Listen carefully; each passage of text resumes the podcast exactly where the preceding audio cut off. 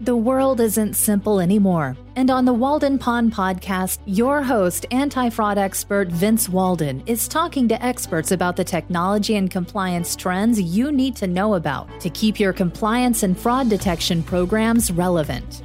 If you're looking for insights that are practical, timely, and innovative, welcome to the pond.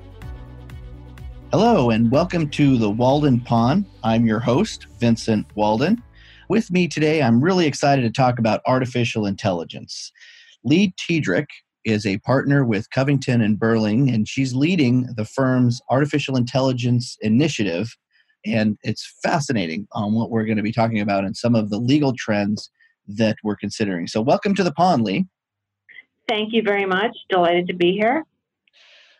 Now, as you listeners know, I always try to start with a quote from Thoreau, and I was scanning through all the available ones, and I thought this one was probably most appropriate for artificial intelligence. And he wrote 150 years ago It's not what you look at that matters, it's really what you see. And when I think about artificial intelligence and the interpretation of the results, it's really what you see and how you interpret it that makes the difference. What do you think about that, Lee? I think it's a great place to start. well, I've got a ton of questions for you, but first, can you give us a background about you and how you got to be at Covington and then a little description about your practice? Sure, and thank you very much for having me here today. As you mentioned, I'm a partner at Covington and I co chair our firm's global and multidisciplinary artificial intelligence practice. And I also practiced in the IP technology transaction area. And I've been at Covington, not to date myself too much, over 25 years. And I've always practiced at the intersection of law and technology, drawing on my background in electrical engineering from Duke University. And really, the AI initiative is kind of the next step in the continuum in terms of practicing at the intersection of law and technology. And, you know, when you take a step back and think about AI and what we're doing with artificial intelligence, we truly are at one of those inflection points where the technology is evolving faster than the law in a myriad of areas. And at a very high level with respect to AI, you know, what we're doing at Covington in our initiative is we're helping clients navigate the evolving legal landscape so they can capitalize on the opportunities presented by AI and navigate the risks. And when you break this down in terms of the types of project we're handling, there really is a diverse range. For example, we work with a lot of clients to provide product counseling, you know, to help them address the trustworthiness of their AI products and services, as well as a wide range of intellectual property, commercial, privacy, security, data management, and other matters that arise. You know, we provide similar advice to clients who are seeking to use AI to improve the efficiency of their internal operations. Also, drawing on my technology transaction background, we've seen a real uptick in AI transactions involving AI, you know, including commercial agreements, joint ventures, M&A deals, and investments. And finally, as you alluded to, the legal landscape with respect to AI is evolving very rapidly, and we're doing a lot of work advising clients on understanding that the policy landscape and policy front and helping them adapt their business operations to how we see the laws moving. Wow. So in some, um, there's a lot, lot going on. A lot going on. Well, you know, and first and foremost for the listeners, help me understand. When I think of AI, I think of that. That's like the same definition of saying like the internet. it means yeah. so many things to so many people. How would you describe AI, and what does it cover? Yeah, and for the benefit of you and the listeners, I've had the good fortune of spending a lot of time with AI experts, and I've also observed that there's no universal AI definition. In terms of defining AI, I like to start at a very high level, and I think of AI as using computing to automate cognitive tasks or to imitate or emulate human behavior. When you take a step back, there are just a vast number of AI use cases and a vast number of different technical implementations. And I won't delve into the details of neural networks, but Vince, if you think it's helpful, I can sort of explain what some of the building blocks of AI are and what some of the foundational technologies are that support this, if, if that would be helpful. I think so, because I think my listeners, along with myself, we struggle with what do you mean by AI? And those building blocks, I think it's more of a narrative definition but I think talking about those building blocks briefly, I think is worthwhile. Yeah. So I tend to think of AI as having three essential components. First, you have algorithms and computer code that implements the algorithms. And those are kind of what computer scientists do, you know, writing the computer programs. A second really key component of AI is the data. You know, most AI applications require vast amounts of data in order to train the algorithms. For example, if you have an AI application that is designed to recognize fraudulent transactions, that algorithm typically requires a significant amount of data to be trained or taught to recognize fraudulent patterns. You know, also with respect to AI, in addition to having the training data that you use to train the algorithms, you know, the algorithms themselves are producing data, producing output. So, you know, bottom line, when we think of AI, data is the key ingredient. And then finally, the third key ingredient is the hardware, both in terms of the processing capabilities to process the algorithms and then the storage capacity. And, you know, as you know, Vince, and I'm sure many of the viewers know, AI is not actually new. We were reminded by the movie The Imitation Games, you know, Alan Turing and others were working on AI decades ago. But what really has captured the attention of industry and other stakeholders with respect to AI is the advances that have been made possible by the vast amounts of data that we now have in the digital age. And also, frankly, some of the developments on the hardware side, the increase in processing capability, lowering the cost of the storage capacity. And with that, we've seen, you know, tremendous advances on the algorithm side. And, you know, in terms of what we see in our practice, the way I describe our AI initiative, it's, it's this horizontal line that cuts across all different practice groups within our firm and industry initiatives because we're seeing AI adopted across industry and we're seeing a lot of different sophistication of AI implementations. You know, at one extreme, you've got, you know, chat boxes that could be used to make consumer recommendations on, you know, what type of product they may want to buy. And we're also seeing a lot more sophisticated applications across industries, you know, with respect to robotics, digital health, autonomous vehicles, and logistics. And, you know, what we're seeing in terms of the counseling that we're providing to clients, as well as in the transaction context, is that there is tremendous enthusiasm in the market for AI, and we see the adoption and development of AI just continuing to grow.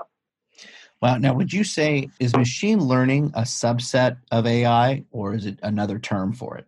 I think I would view it as a subset of okay. AI yeah. when you get the computer scientists involved. And I do have an engineering background, but I defer to the computer scientists on this. I mean, there are different variations and ways to implement AI, and machine learning is one, one but there, okay. you know, there are others as well. Now that makes sense.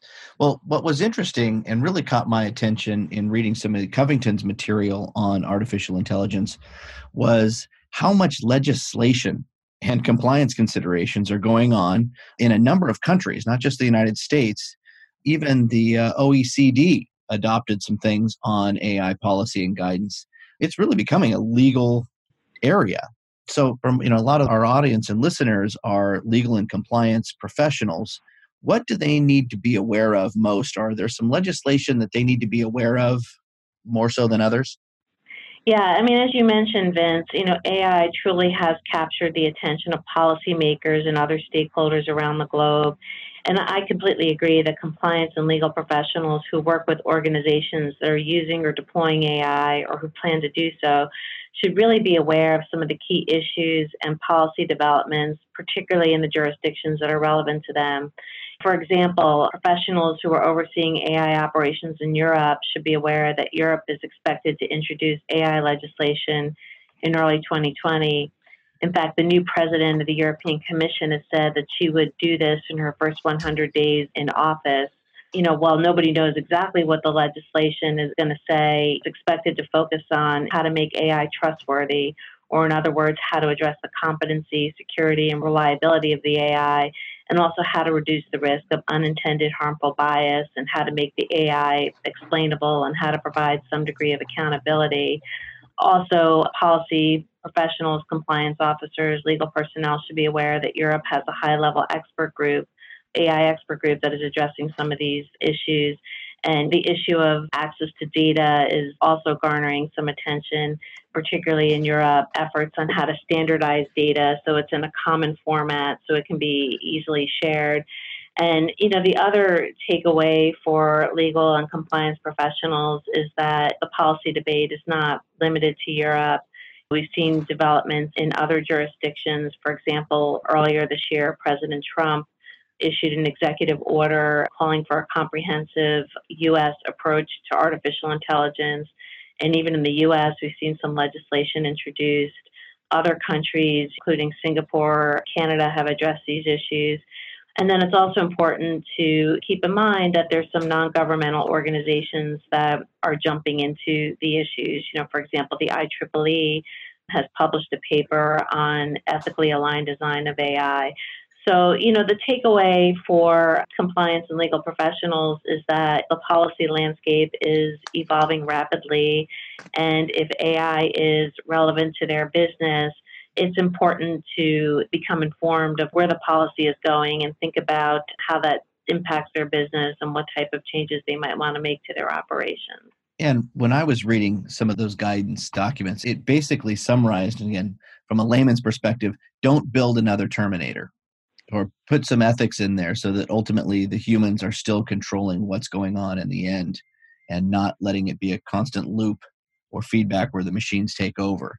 Would you kind of agree with that statement, or how would you summarize? What's the general? Yeah, I mean, again, I think one of the phrases that's garnering a lot of attention is to how to make it it trustworthy. And I right. the way I always think about it is there's just tremendous amount of potential with respect to AI, both from a business standpoint as well as you think about the need to make healthcare, make education, make a lot of basic services available. And AI can certainly do that.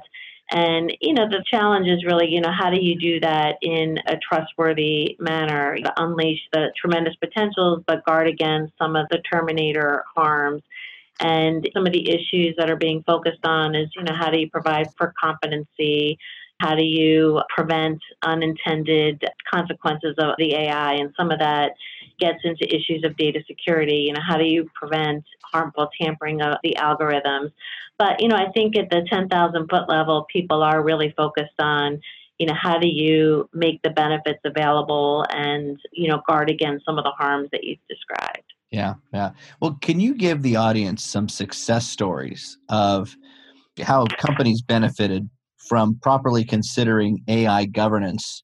You know, not just the technology, computer science, but like how have you helped companies improve their AI program from a governance perspective? Yeah, I'd be delighted to. And, you know, we are working with a lot of companies on establishing governance frameworks. And, you know, again, as we approach this, is you've got to look at a particular company, look at their use cases with respect to the AI, look at their organization, and come up with approaches that make sense given the context in which they're using AI. But in terms of success, by creating some of these governance frameworks, We've helped bring together a broader group of stakeholders into the decision making process. You know, not only diversity in terms of making sure that different groups are represented, but also making sure that you've got the business, the technical, the legal, the privacy and security experts all at the table, you know, working collaboratively to address these issues. You know, we've also found that being very intentional through the governance framework can lead to improved decision making processes with respect to various aspects of the product development and product deployment and also being more deliberate with respect to documentation. You know, also getting back to your previous question, through governance, we've seen uh, real improvements in terms of establishing processes, procedures, and controls, again, to reduce the risk of some of the unintended harms or biases that, that you described in your previous question. And, you know, we really see governance as an effective tool to helping manage the development deployment of AI and also, frankly, help with managing the data. Because as I said before, you know, data is key to having a good AI operation and you know through data management which can be addressed in the governance structure you know can provide tools to help manage the lineage provenance of the data and make sure that that's being used properly as well See, to me, as you describe it, it sounds like just it comes down to the integrity of the model. And I think there's a governance space or and from legal and compliance professionals to say, hey, is it really going to do what it's designed to do, not just a technical perspective, but from a business and legal perspective? Right. And that's why, again, sort of bringing together the various different stakeholders within the organization to work together and having legal work with the technical teams as well as the business teams to collaboratively consider all these issues. We've seen a lot of success by adopting that type of approach. Hmm. Well, we've got time for one final question, Lee, and that's kind of where when you think about what should the heads of litigation or general counsels of companies think about when they hear about their companies doing AI initiatives or large scale AI initiatives internally or even target acquisitions of companies or acquisitions of technologies, what questions should they be asking their business colleagues and particularly their technical team? Yeah, well, first, that the heads of litigation, heads of compliance should be aware that, you know, while there are tremendous benefits with respect to AI, there certainly still are legal risks as well as reputational risks and the greater the impact of the AI, you know, particularly on the well-being of an individual, you know, oftentimes the risks can increase. Second, that they should be aware that even though the law is still evolving, steps that they can take, you know, through governance frameworks, through data management to help mitigate some of these risks third thing to keep in mind is that, you know, it's not necessarily a one size fits all approach. A lot of what we do is work with companies on a very contextual basis, looking at their organization, looking at, again, AI has a lot of different use cases, a lot of different technologies are there, but sort of coming up with approaches that make sense given what their goals are third thing to keep in mind is that as they engage in transactions, and I see this a lot through my technology transaction practice, that these issues that we've been discussing with respect to AI should be addressed in the transaction context as well. And there are ways, and we've worked with clients on holistically addressing these issues in AI transactions, you know, starting at the very beginning when the business team is just thinking about doing a deal all the way through the negotiation of the LOI, the diligence, the transaction documents, and then oftentimes post closing. And then my final piece of advice in the time that we have remaining is given that the landscape is evolving so quickly, and given that we are seeing tremendous and growing interest with respect to AI, if they don't already have members of their team who are educated on AI, we would encourage them to dedicate some resources to understanding the AI legal landscape. And we work with a lot of clients on this as well, letting them know where the policy landscape is going, getting involved in policy issues as appropriate for their business. We also publish a blog, Inside Tech Media, for anyone who's interested to just get a, a, little more detail and flavor in terms of what some of some of the issues are. But you know, my final takeaway here, you know, again coming back to having practiced for over 25 years, while it's new, what I would say to other fellow legal professionals is a lot of exciting issues here and a lot of just tremendous opportunities to work with business clients to really help them achieve their goals, notwithstanding the legal landscape that's continuing to evolve. Well, it's clear that uh, legal and compliance definitely has a seat at the table in the AI discussions. Can you repeat the blog that you have for people to go to? Yes, it's insidetechmedia.com. Okay, um, in, Inside Tech Media.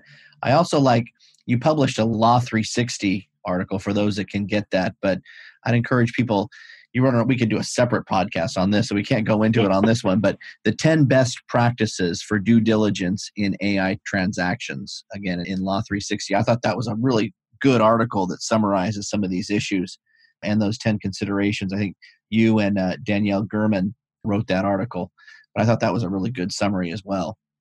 Yeah well thank very much. We've worked on a lot of deals and again this is really one of my main wheelhouses and even that article just it flags the issues, but it really just scratches the surface in the transaction context. And I think we said this in the article up front. It's really important to just understand the overall context of the deal and then sort of think about where are the emerging legal issues and really tailoring a diligence and a transaction approach that is suitable for the transaction at hand that takes into account the business considerations and, the risks. But it's all new and all fun.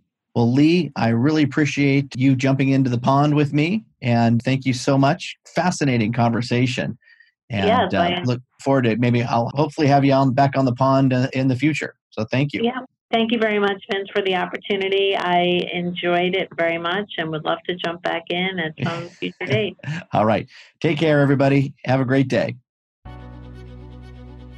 Thank you for joining us for this episode of the Walden Pond Podcast. Make sure to subscribe so you never miss an episode and help spread the word by leaving a review.